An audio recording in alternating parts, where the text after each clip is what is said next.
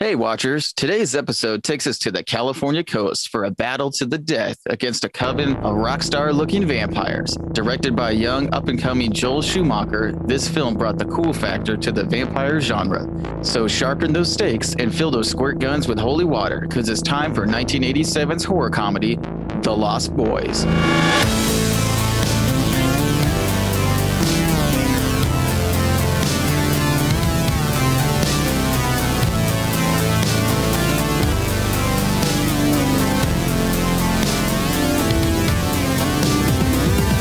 Welcome to the Midnight Watch Podcast, the show where we discuss classic, cult, and modern classic movies. We're your hosts, Jeremy and Josh Baruto, and we review movies that are at least 10 years old. Fair warning, we're big on spoilers here, straight from the get go. We rate these movies in four categories. Number one, the level of impact and success it had when it was released. Number two, how relevant is it today? Number three, our own personal enjoyment of this movie. And number four, is it a midnight watch? What is a midnight watch? It's a film which completely captures your attention, drawing you in. No matter what time or what part you start watching the movie, you have to finish it. Cry, little sister. I've been that song. I've, I'm not gonna lie. I've been playing the soundtrack to this movie at work like all Dude, day. I'm sure. that my, seriously. I'm sure my coworkers hate. me. Well, no, it's kind of funny. Okay, so you know the song "I Still Believe." Um, Yeah. Anyways, my boss actually, uh, Dallas, we were always joking around where it's like um, he's falling behind in his work, but he's got to finish on time. So I was like, Dallas, this is your theme song. I still believe. So, nice. yeah. This is The Lost Boys, uh, directed by Joel Schumacher, written by Jeffrey Boam, Janice Fischer, James Jeremiah's. I think that's how you say it, Jeremiah's. Uh, score was by Thomas Newman, and the budget is 8.5 million. The box office was 32.2 million. That's a nice return right there. Oh yeah. About three Very times nice. what they put in. I wonder how much they um advertised this movie. With it, it was, seems like a more of a lower budget movie. Well, I don't know. Not well, no, never mind. 87. So it was a decent budget movie. It wasn't lower, lower, Yeah. but it was decent budget movie. I mean, Uh, Schumacher had some some good movies, you know, before this. So I'm sure it wasn't like they were.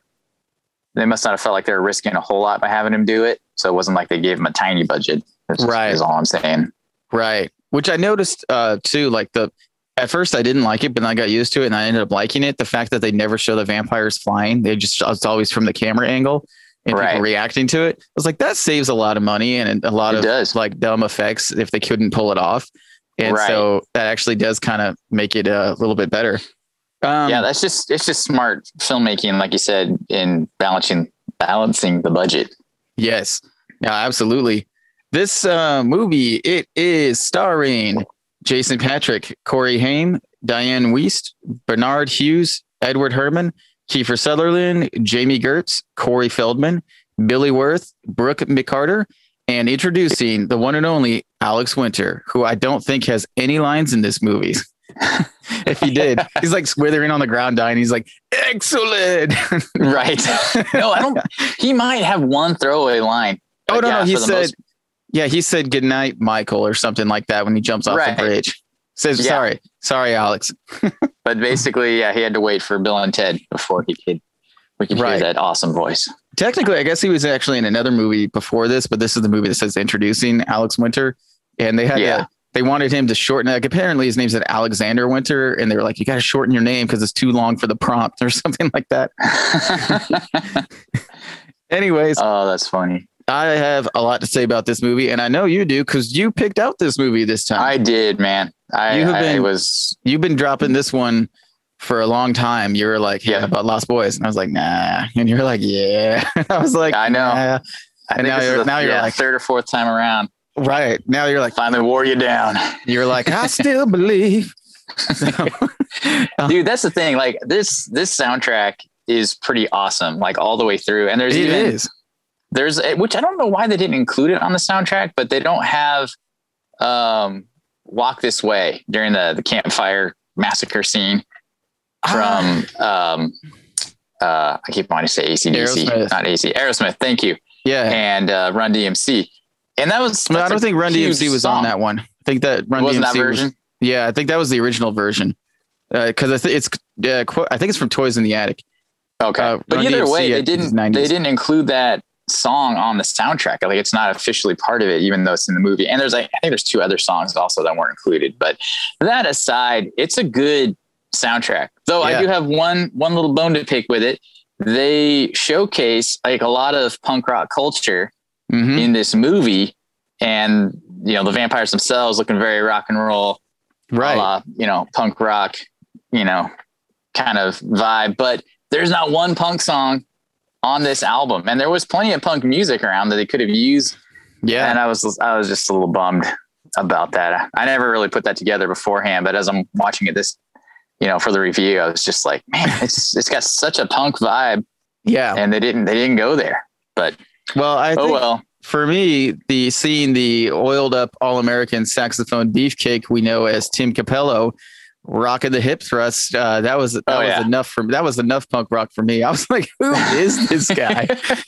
and and I I was I looked it up because I was like, is that an actor? Is that the real actual um, Right. musician? It's the real musician. And I do Yeah. I didn't. I didn't even know this, but um, he does the um, saxophone solo on the the one song um, that uh, Gunship does. The new song came out like Darkest of Days or something Oh, I like that. saw that. Yeah, I, I was, was to like- listen to it, and I didn't, I didn't get around to it. But I saw he played with Gunship. And, oh, that's a straight up. Right. They totally tagged him because of his '80s, you know, Right. influence. And and I was like, oh, that's sick. Like that makes that song even cooler because like Gunship is legit, legit. But yeah, right. I was just like, oh man, I still believe. So um, um, let's see. When was the first time that you watched this movie?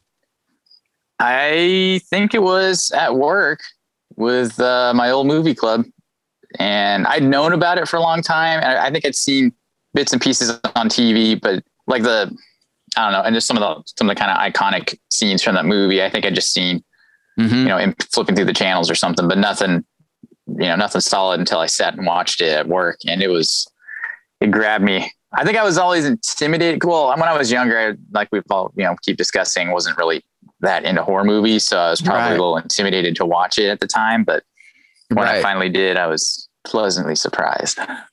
That's interesting. I'm trying to remember when I saw it. I think I had to have watched it. Uh, yeah, I think it was 2006 though when I started watching a bunch of movies from the the library, and I think this was just clustered in in it. And I had watched, I was watching a bunch of horror movies. So this movie I thought was supposed to be like this classic vampire film, and uh, when I watched it, I was like, this is weak sauce. Like, there's Mhm. like there's nothing in this movie, um, and, and so I was bored out of my mind. Didn't like it.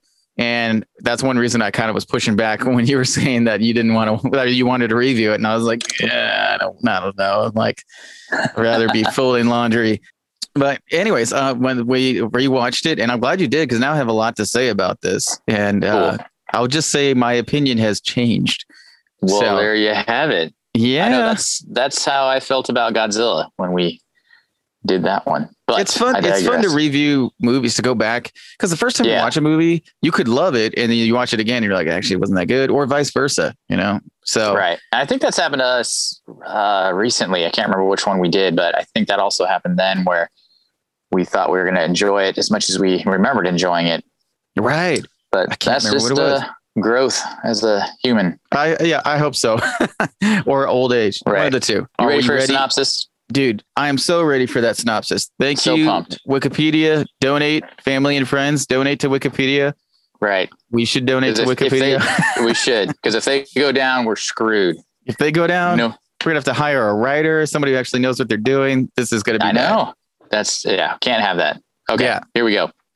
Michael Emerson and his younger brother, Sam, travel with their recently divorced mother, Lucy, to the small beach town of Santa Carla, California, to live with her eccentric father, who is referred to simply as Grandpa.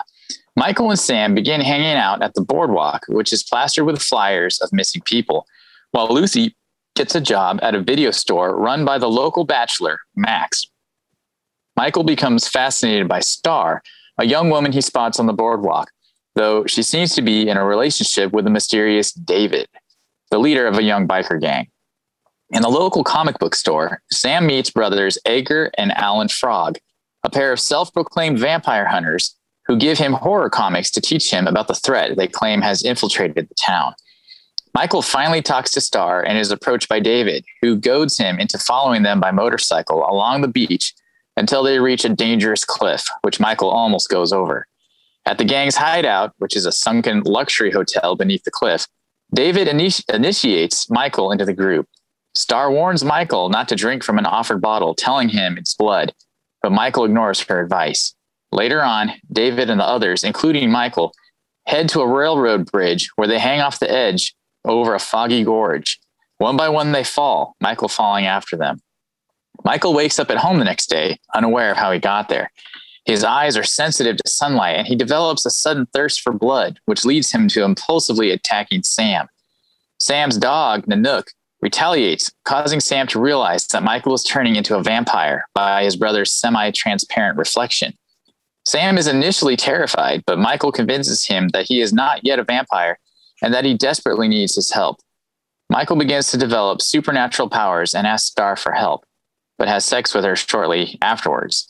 Sam deduces that just like, just a little rant. Help. Uh, no, let's just have sex.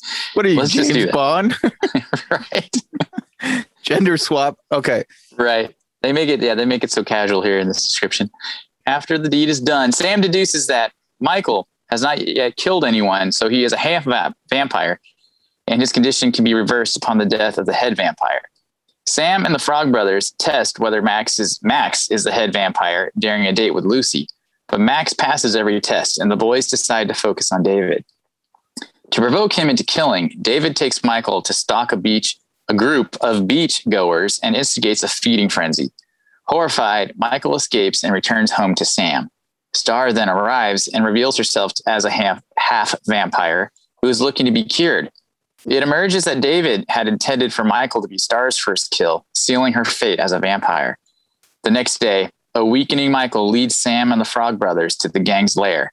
They impale one of the vampires, Marco, with a stake, awakening David and the and the two others, but the boys escape, rescuing Star and Laddie, a half vampire child and Star's companion. That evening, while Lucy is on a date with Max, the teens arm themselves with holy water filled water guns, a longbow, and stakes, barricading themselves in the house.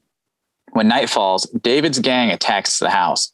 The Frog Brothers and Nanook manage to kill Paul by pushing him into a bathtub filled with garlic and holy water, dissolving him to the bone.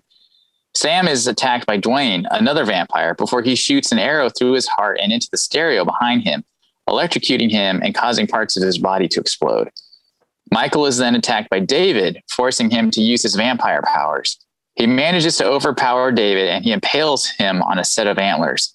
However, Michael, Star, and Laddie do not transform back to normal as they had hoped. Lucy then returns home with Max, who is revealed to be the head vampire.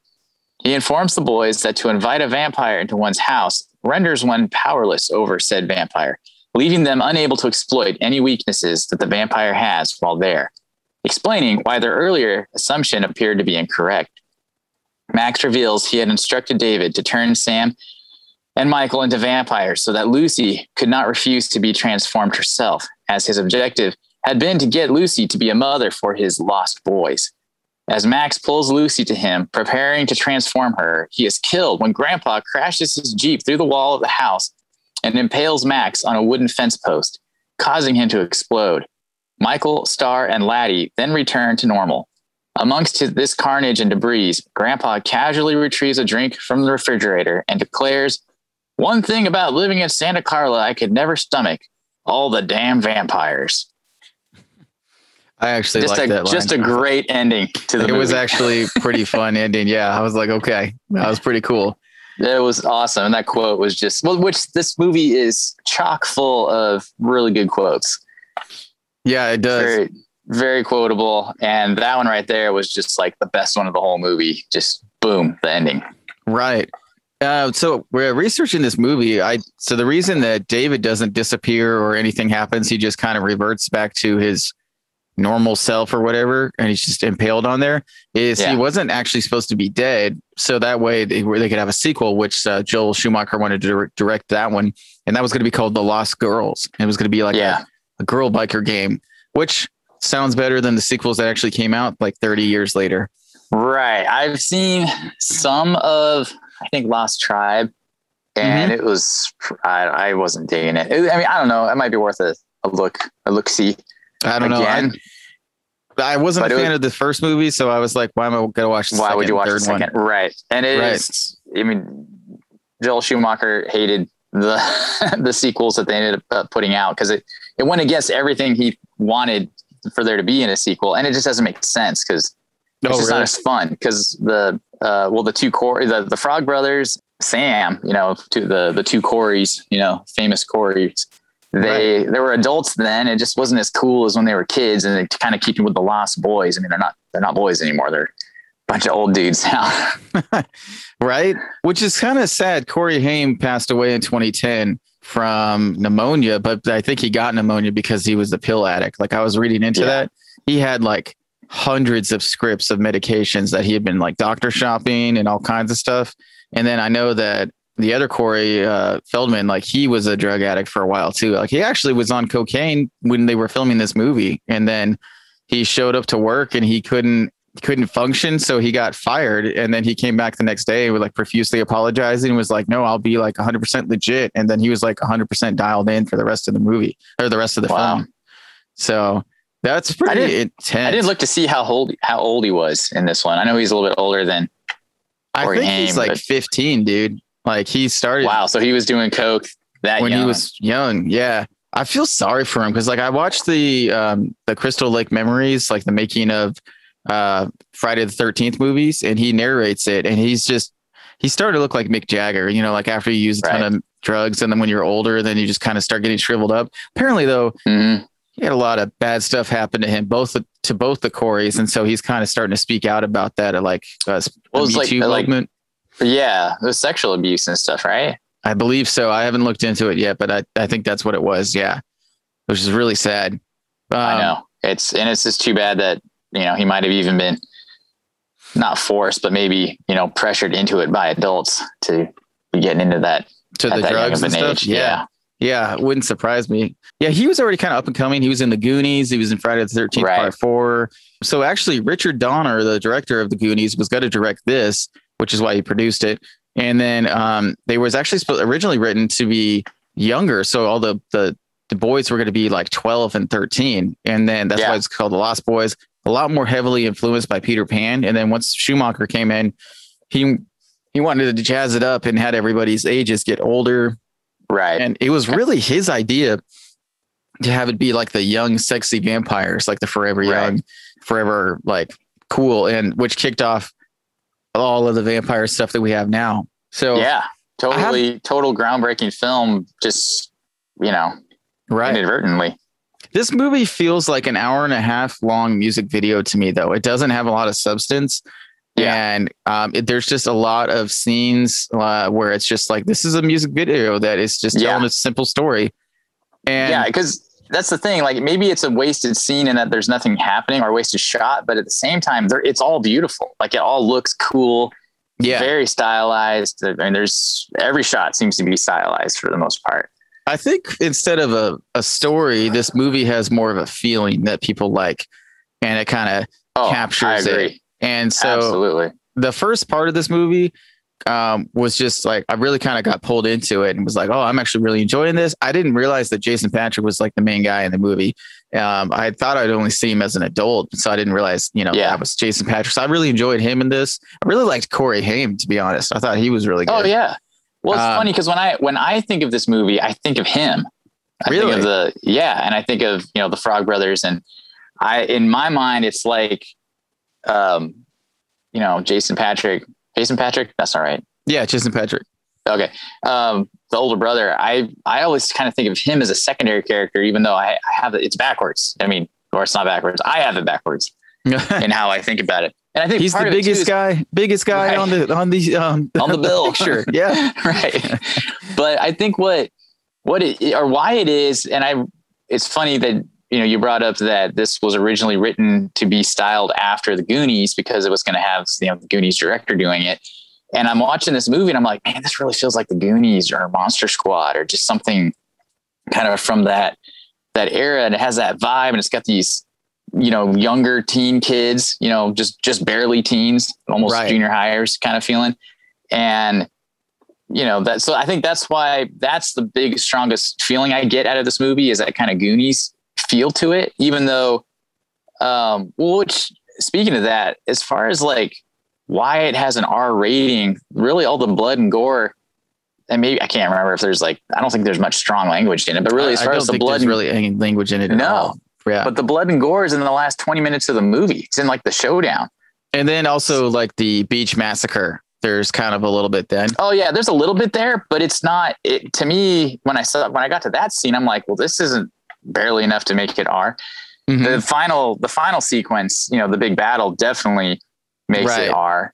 Yeah. And it's funny because to me, I, I sort of wish that well, I know they didn't really have a good PG 13 rating back then, but what we I would believe consider it. If this is 87, the PG-13 rating came out in 89, so it would have been. well, there you go. or- Yeah. yeah.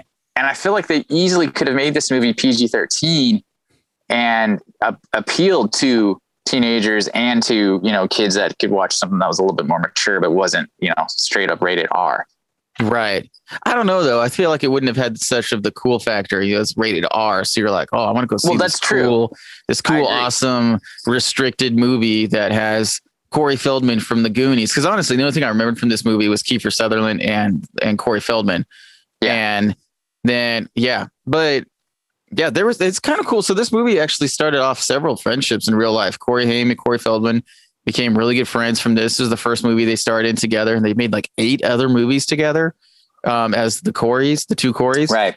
And then Jason Patric and Kiefer Sutherland became lifelong friends. Like they're still good friends, and I was like, that's pretty That's cool. awesome. So Yeah. I always enjoy that when the something like that happens. Um, let's see here. Oh, dude, the thing that impresses me, sort of, is this movie was filmed in only three weeks. So there's not Oh, a wow. lot of not a lot of story. Um, there's a lot of setup shots. So Yes. and crowd reactions and stuff. So I think it would actually be. It makes sense that it could be shot in three weeks, but still, three weeks is three weeks. That's pretty That's short. insane. Now, granted, it really was mostly shot in one location, which is very helpful too, being Yes. that being Santa Cruz. And I think that's Right. the other reason why I feel like a connection to this, just because I love Santa Cruz and Monterey and just that kind of middle part of California. I have a lot of good memories Yeah, um, of that area, and it just just beach culture in that. I don't know, just California beach culture in general. I mean, that's really big for our family yeah, you know, we we grew up, you know, going to the beach all the time, right, for and real. that just and it's it's also something that cracked me up at the start of this movie. The kid, the brothers are, um, you know, complaining to their mom as they're driving into town about having to move to this new town, you know, move to this new place. Why can't we just go back to Phoenix? And in my mind, I'm just like, are you kidding me? You're going to Phoenix. this incredible like little beach town that's got a boardwalk and roller coaster and Right. obviously i don't know maybe not to everyone else in america but to me it was obviously like that sure looks like santa cruz even when i was younger Right. I mean, And- you're right. They just filmed it at that would have been a dream come true like as far as moving anywhere i would have loved to move to the beach like that so it just kind of cracked me up that this, these kids are Right. No. They're complaining. Yeah. right getting well, I pissy think- about it I think the first day though that they're there when they go to the the beach concert and um they they he first sees Star and stuff like that. Um, I think that's when when they're just like, oh nope, we're here, like we're here. And I, I think it's freaking hilarious. Sam's walking around in a kimono, and I was just like, that's literally eighties. right You know? I was like, Duran Duran, there we go. right I have a fair amount of problems with this movie, but I feel like it's unfair to talk about them because this is the first like sexy vampire movie. So like I see so many yeah so many things they could have done to like really branch this out and there's like plot holes and just like the things that I'm like, oh, they could have totally done this or done that and then I'm like, well, it was the first one, so I can't throw shade Right. at it for that because And the thing is that that being exactly what you said, if they would have done Joel Schumacher's sequel, which he wanted to do The Lost Girls, which would have featured, you know, these sexy teen girl biker Right. gang, girl version, yeah, that I honestly, I think that would have been a really cool spinoff or Right. sequel to it, and kind of kept the same idea going without having to, I don't know, re rehash too much of the first one. I guess they would have kept. I guess the idea was that David, you know, Kiefer Su- Sutherland's character, he would have not really died because they don't necessarily show him die right, in the movie. I guess that's the whole Well, thing is gets- that they would have. yeah. he's impaled, but they would have they could have you know easily made him come back. Well, they play fast. They really play fast and loose with the vampire rules in this movie. exact, dude so could- much. Because I'm like, uh, they killed the master, so I'm like, technically, all the other vampires should have just died anyways. Right, But, I including David. That should have killed him. Right. You know for sure. But they, but they're playing fast and loose with this. Like, I don't get the whole Daywalker thing in this, and um, it doesn't which quite is which sense. is cool. I mean, you he's definitely you know you've got um, Blade. You know, there's definitely other Daywalker types out there Yeah. as far as vampires go. I mean, there's uh, you know all different franchises play with the rules differently. Right. Uh, and you're right. This one doesn't. It it's kind of jumps all over the place. I guess they could have if they would have done a true sequel and maybe really done a fran- a legit franchise out of this. Maybe they could have really established some some rules for what this particular universe um, of vampires. You know what what their rules were going to be. Right. And I had to kind of abandon my um, view of vampires like halfway through this because they they just they do whatever they want to do with the vampire lore. And I actually kind of respect that because it's so fresh, like such a fresh Right. idea. Um, because like now it's not. Now it's like beaten to death. And but at the time it was like it was before that, it was just Dracula and Nosferatu. And right. Very and- serious. Very very. dark and say- not- gothic. Yeah, I was gonna say boring, but no, no, no. You hit it. Dark and gothic. Very one style. yeah. Uh, I mean, I guess you had um, what was that that um, soap opera type one that Oh uh Tim Burton Dark made a movie of Dark Shadows. So you had you know kind of a funny take on it, uh, But know, that at was different times still- too. the count though. Like that was still kind of the count. I mean, the movie, Right, the Tim Burton movie is a lot more funny than the, the TV show was. Right. Right. I know the show was was a bit more serious, but anyways, yeah, it, it definitely. It's just the thing that I still love about this movie because as as I'm watching it, this is probably my third time watching it. Oh yeah. and and it just i'm just like man this movie's just fun it's just cool i don't really have a lot to say about it because like you said there's not a lot there but it just has such a cool vibe the the Right. music was on point and it's just it's just fun to watch so it you can kind of like you said kind of be forgiving I mean, unless Right. you just want to really pick it apart you can do that with any movie but this one is just such, it's a fun ride and i guess that's why it brought me kind of brought out the kid in me, which is why where I was like, man, it, it could have easily been a PG thirteen movie. But Yeah. again, that's unfair because they didn't have that in between rating to play with. right. Um, and and for sure, if you're going to market it to teens, you know, teenagers are going to want to go see the rated R movie that over the, the PG thirteen movie. Even though there's a lot of good PG thirteen movies out there, but I've I've fallen into that too sometimes where I'll I don't know really what a movie is, but because of that rating, I'll I'll maybe pass on it because I'm thinking, Right. oh, they're gonna they're gonna cut corners and I know. didn't. I didn't watch um, 2001: Space Odyssey forever because it was rated G, and then I Mm. finally, finally watched it, and I was like, "Oh, this is a. I like this movie. This is a cool movie." Um, Right. So I totally feel you. Yeah. No. This uh, with the Lost Boys, there's. I don't know. I don't like a lot of Joel Schumacher's movies, to be honest. So when I was Sure. going back to watch this, I was like, "Yeah, it's a Schumacher flick." I really don't like most of his movies, excluding like Batman Forever. I do like that movie, right. but um, I, don't know that it has anything to do with him though. It's just well, well, he's a huge Batman fan, which is funny that like, that's true. That's true though. and so he did that and Batman and Robin, which I actually never finished Batman and Robin. I couldn't finish Really? that movie. I'm so surprised I couldn't finish that movie because I love terrible films, and Dude, that movie's like Trinity, intentionally Trinity campy. loved those movies. Well, the the Tim Burton ones and then those two. Yeah, I I have seen those movies a lot, especially you know when we were dating and right. So Jim, um, they actually I want to show the girls them. Yes, definitely. Um, they actually were tracking to see if they were going to have Jim Carrey in this movie because he was in the movie Once Bitten before this, and so Uh-huh. that would have been interesting. And Yeah. Um, but then with Kiefer Sutherland, he was actually reluctant to take the role until he found out that INXS was going to be on the soundtrack, and he was a big fan. It turns out Joe Schumacher actually directed, a, I guess, a couple music videos for INXS. right. So Which, did you hear why he did that? no, why? So apparently be, they didn't have enough money in the budget to get a lot of those bands on the soundtrack. And so Mm. he personally promised some of them, I'll direct your music, a music video for you for free if you'll be on the, the soundtrack.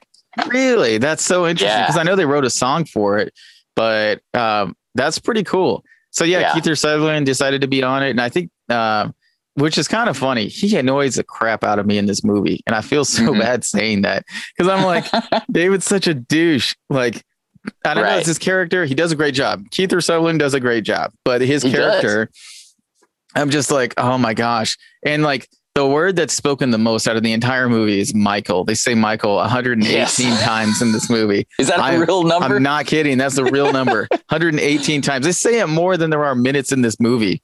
oh and- my gosh! But that Right. makes sense because I can totally hear everybody's voice, you know, saying Right. They're That like name. Michael, Michael, Michael, Michael, Michael, Michael. My, yeah, Michael. but that's it's funny though because like for such a douchey character that that Kiefer plays, I mean you you think he's the mo- he is the movie in a way. I mean He he's- really he's is. one of the main faces you think of in this movie, and Yeah. you- he is a cool character for really not having a lot of lines. It's just attitude that's just like some He's got a- serious Yeah. swagger going on. He's got a presence, and you're right. He is the face of this movie. For he really is. When you think of this movie, you think of Kiefer Su- uh, Sutherland. You're just like, Yeah. yeah, that was him. Um, the only thing I remember from this movie the first time though was um, when they were like on the bridge and they're jumping off the bridge. I just remember that was Yeah. weird, and I remember there wasn't a lot of violence in it, and that's why I didn't like it at first, because I was like weak sauce, you know. Right. But yeah, no, it's it's interesting watching it a second time though has really changed my opinion on it. And then once I started researching it and seeing like how original this movie was at the time, makes Yeah. me like it more. To be honest, because I was just like, Yeah, oh, okay, that makes a lot of sense. Then like why there's not a lot of story? Because I was like, dude, they could do so much more with the story, like. And one thing that's bothering me, and like maybe I think I got this figured out though, is so Max goes in there, he gets invited, he goes in. Does that mean that all the other vampires can go in now? Because Max gets invited because he's the master? Because I was thinking, Oh, no, yeah, I, that's- I, I think it's just Max. But then, right. Because also too, like they don't invite Star in, and she comes in anyways, and then they don't invite uh, Dw- Dwayne in. He comes through the fireplace at the end. He just shows up inside, and I'm like, uh, wait a minute, that's not Yeah. vampire lore. But then again, like I said, they play fast and loose with vampire lore in this. It's not Yeah. Salem's Lot. It's not Dracula. So Right. No, I think you're I think you're probably absolutely right. I mean, maybe there's some reasoning out there. I, I tried to do a little bit of research yeah, just on some articles about the the movie. And I did, honestly I didn't see anything pertaining to that. So that's I would love to hear some opinions from some other like super hardcore vampire film people Right. as far as um, maybe there were loopholes on for how that could work, or if it's just purely you get so caught up in the action you don't realize. Wait a minute, right. because I, I mean, we've talked about this before. You and I can be total suckers for just going along for the ride. Oh, this is amazing, and then you Right. realize later that oh, that didn't make sense. But Which is it's funny though why I why this pulled me out of the movie several times things things like that because you're right most of the time I'm like I'm just going with it like I don't I don't really care is it fun it's fun and it's like there's certain things that just kept pulling me out like when when they were like Max is the main bad guy I was like well he was at the restaurant and it was like sun the sun was going down but like the sun wasn't down yet and so anyways um, Right. yeah small things like that just kind of bothered me but um, I do want to watch it again because um, Aubrey wants to watch it, and so I was like, I think I might watch it again.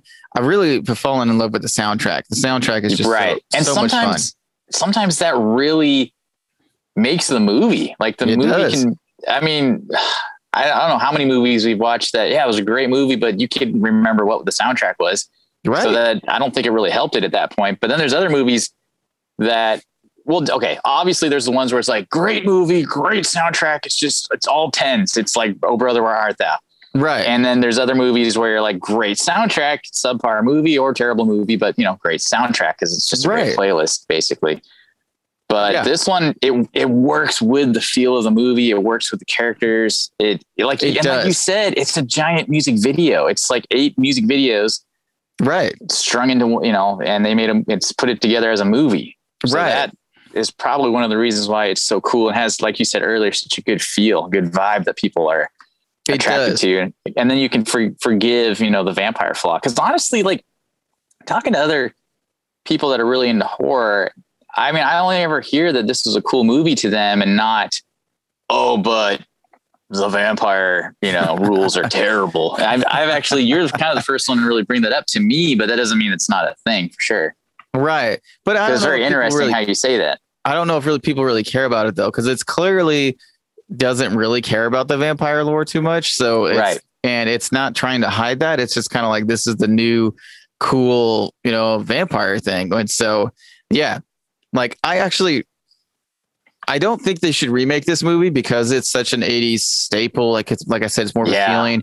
But if they did remake it, they could do so much more with the plot and the story and clearly define different things. Because there's a theory, big fan theory, that the grandpa is actually half vampire, and so he's drink all those root beers are actually isn't beer. It's it's animal blood from him doing From all the animals, the Right. Ah, So- that's a cool. That's which a cool I'm- theory. right. Which I'm like, yeah, it's interesting. I don't think that's the case, but um, Right.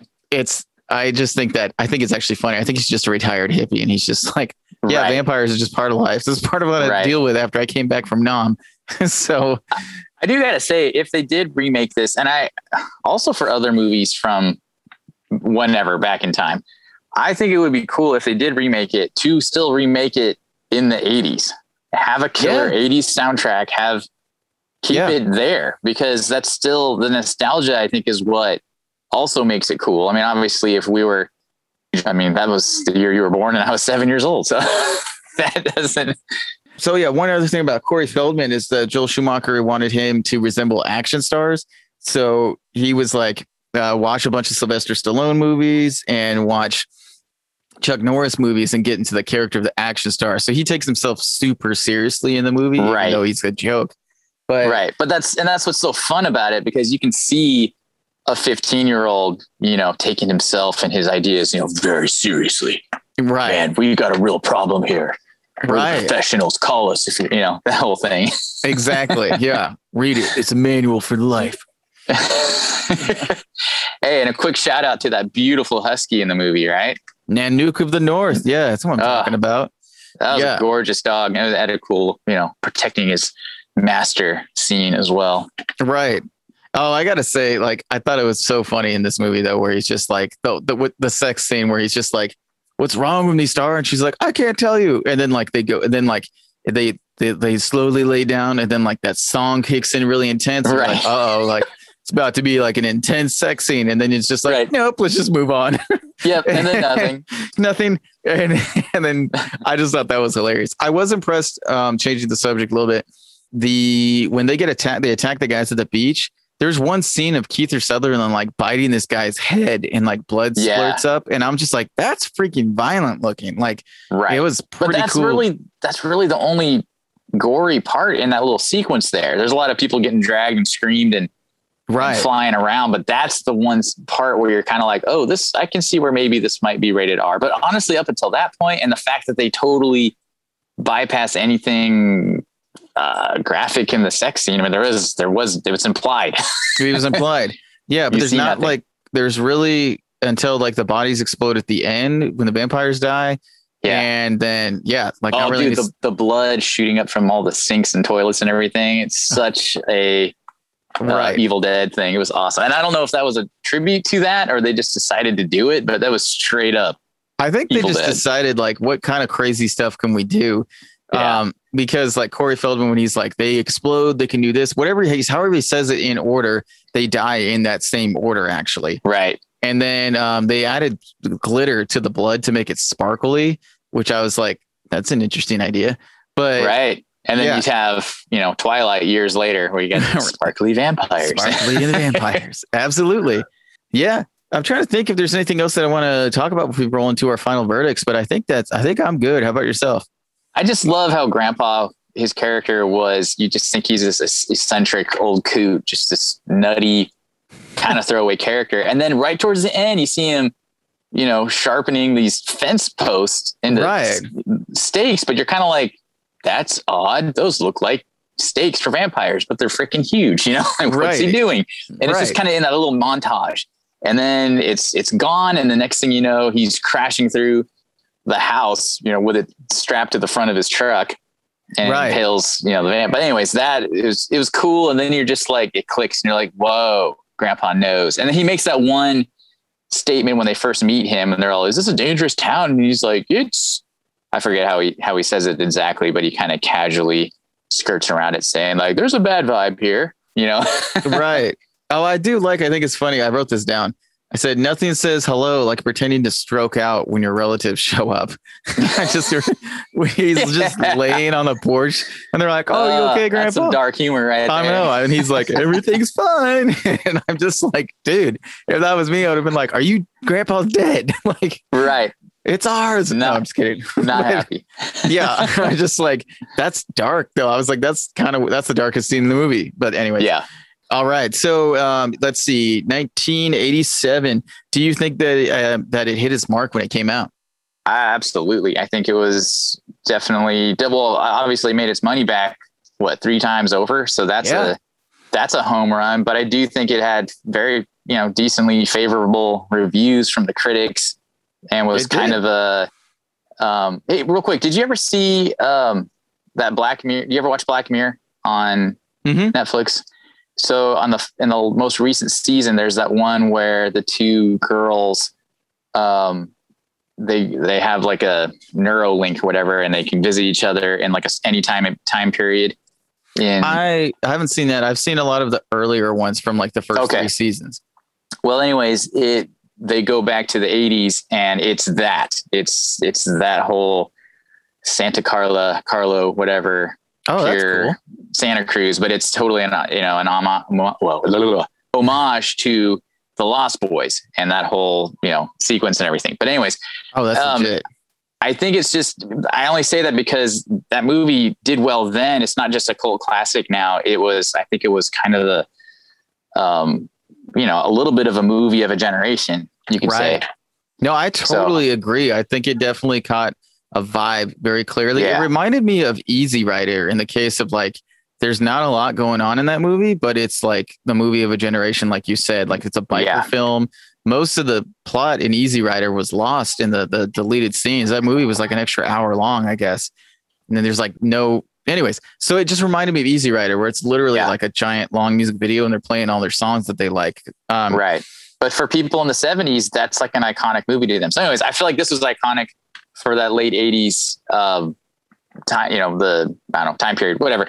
Right. But I give it an A. I think it's an A for relevance when it came out and impact and whatnot. I give it an A as well, hundred percent. I got to give it to Joel Schumacher. I think he definitely had lightning in a bottle on this one. Like I'm not really Yeah. a fan of his stuff, but he definitely had a really good idea, and I think it presented really well. And he had a good good cast and crew um, around him to make this.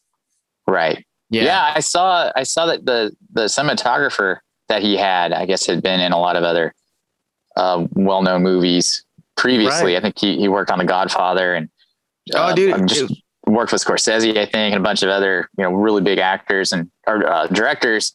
yeah, Had you know tried to direct himself, didn't do so well, and stepped back behind the camera. And this was his first movie back doing it, and it he did really well. That's interesting. I didn't know that. I think it's interesting how uh, Dianne Wiest, I think I'm saying her name right. Mhm. Um, it's funny how like Joel Schumacher had to really like pull to get other people in this movie, like the younger actors and stuff. They like Jason Yeah. Patric like didn't really want to be in it until he finally got convinced him to be in it. And it's so funny that then like he goes and asks Dianne uh, Wiest, who just came off of winning an Academy Award for the last movie that she was in, and she didn't even hesitate. She's like, "Yeah, I'll totally be in it." and Right. it's like, "Dang, that's awesome." It Uh, it's she had to me. She reminded me a lot of Dee Wallace, um, which was I thought was pretty cool. Mhm. Um, let's see, is it still relevant today? That one, I don't know. As far as pop culture goes, maybe not. As far as how it impacted film today, Oh, like we were yeah. talking about with the vampire genre, definitely. But I don't know. I'm still not sure because I feel like unless you're a horror fan, I don't know. Because I mean, like, say you were a Twilight fan, you know, 10 years ago, I don't know that you would have been like, oh, and I love the Lost Boys. I don't, I just, right. No, so I- I, don't know. I landed on a C plus, but I was really kind of unsure how to rate that. yeah, um, it is a it's it is definitely a classic, and it definitely it is one of those movies where it definitely inspired a whole genre. But you're right, like the people that are fans of the stuff now may not know about that movie. I was talking to different people at work, and I was like, "Yeah, we're going to review The Lost Boys," and they're like, "The what?" And I, I, I had to tell them, "I was like, yeah, it's an '80s movies with vampires." And they're like, "Oh, okay."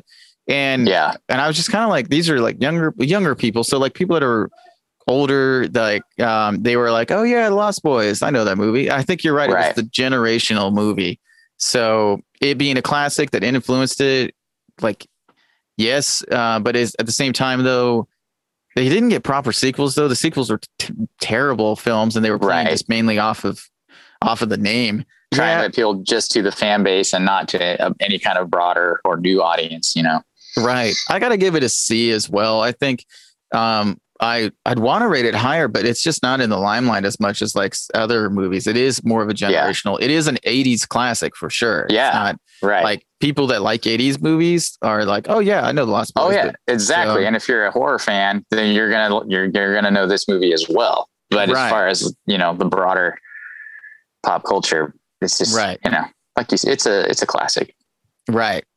Um okay, and personal enjoyment. Josh, how did you Uh, I enjoy gotta this? give it. I gave it a B. I, Oh, I okay. really like it. Yeah. Nice. Um, I initially went from giving this an F uh, because I just really didn't enjoy it the first time I watched it. Yeah. Um, to I got really kind of got sucked into it, and Ah. so then uh, I I have to say though I it raised it up to I'm gonna give it a C. Like it's a solid flick. Um, Nice. I definitely I'm going to enjoy it when I see it again. I'm not gonna like um stop uh, to watch it or whatever. So that kind of goes right into is it a midnight watch? For me, it's not a midnight watch. What about you? Uh, it is for me though. I it's Really? definitely it is. It kind of surprised me. I wasn't sure how I was going to feel about it in that category as I was watching it. And the more I'm watching, it, I'm like, man, I just love all the vibe on this movie. Like, turn it on at any t- at any point, and I'm just kind of sucked in. So Oh man, I think it's definitely according to our definition of the midnight watch. I think it definitely uh, works for me. that's awesome. So one thing this movie reminded me of, like when they're on the train tracks, and then they're like, "See you later, Michael," and they fall down, and he climbs Yeah. down, and then they're like, "Fall, Michael, just fall, fall." It totally reminded me of that little like YouTube cartoon from years ago, like Charlie the Unicorn. I don't remember if you saw that, where That sounds so familiar. it's like this one of the the first YouTube videos where these two little like characters are telling Charlie the unicorn to like do stuff with him. They're like, "Come with us, Charlie. Fly with us. Fly, Charlie. Fly, Charlie. Fly." Uh-huh. And he's like, "Oh, okay, I'm, I'm flying. Okay, I'll try." And then like he gets knocked out and he wakes up and he's like, "That wasn't too bad. That was actually pretty." Oh crap! They took my kidneys. like that's that's the end of that skit. So it just reminded me of that so much, where I, they were just Uh. like, "Fall, Michael, fall." Um, that's another thing, though. Real quick, one last thing with the plot, though. So they want Star to kill Michael, but Max wants David to turn Michael so that way he can get with Michael's mom. That doesn't make sense. But I guess there was a little bit of pushback between David and Max because Right. when they Because go you into- see when they sh- right when they show up at the video store early in the movie, and he's all, "I told you not to come in here." I told you, boys. Yeah. So I guess that might be maybe Little little bit of a power struggle. So we'll go with that. we'll go with that. That sounds good to me. Oh yeah, and apparently Kiefer uh, Sutherland he actually broke his wrist when he was doing a wheelie on the. Oh, that's right. Yeah, and uh, dude, they are not messing around on those dirt bikes, man. When they're just ripping up and down the beach, they're going, right. they're going balls out. That was It's pretty uh, cool. Yeah, exactly. And then uh, apparently though, like Santa Cruz at first didn't want them to call the movie Santa Cruz because of the one line where they're like, it's the murder capital of the world. And Right. that did, but it was called that when the 70s when all the serial killers were were right. doing that stuff. But so they had to rename the the, the spot. But now though, it's like a Santa Cruz's movie. Like they play that movie Right. almost every summer for everybody to watch. And it's They're super like proud of it. They own it. Yeah. Right, which is, I mean, like that's cool because I know bef- they said bef- a couple years before it was Sudden Impact came out, and the showdown to that movie is on the boardwalk, and like the people that were on the board of the town like did not know about that, so there it's a pretty violent scene. So they're like, uh, they know, no, no, that's not the boardwalk. Boardwalk's supposed to have people coming in, not people getting killed. But Right. Not- Lost not Boys, though. taken out. Right, but Yeah. Lost Boys now though, you realize like no, it's supposed to be fun and all that good stuff. Right. So and the good guys win. So it's definitely there's not a negative spin on the movie as far as the, the town itself. It's definitely good Yeah. triumphs over evil. And right, I'm glad they I'm glad they ended up embracing it because it's it like I said earlier, it just I love it just I love Santa Cruz and that that general area of California and that just that, that movie's just got it all. Absolutely. No, I definitely agree. Well, I think that about wraps it up for today's episode. If you guys want to check out this movie, uh, I watched it on Tubi. Same. Yes. We Uh, love Tubi. We do. Special thanks to our sound producer, Jake Colvin. If you had as much fun as we did on this episode, we would love it if you guys shared it with your family, friends, and anyone that you think that would like it. Yes, and please subscribe, rate, review our podcast. It can be found on Apple, Spotify, YouTube, and just about every other platform out there. Also, we'd love it if you visit our Instagram or our Facebook page and join in on the conversation of what is your midnight watch. We'd love for uh, any comments about any of the posts we make talking about movies or your thoughts and whatnot. Uh, we'd love it. We have a hashtag going, What's Your Midnight Watch? And you can also directly reach us at the Midnight Watch Podcast at gmail.com. That's right. You guys, thank you so much. You have a fantastic week. And as always, keep up the watch.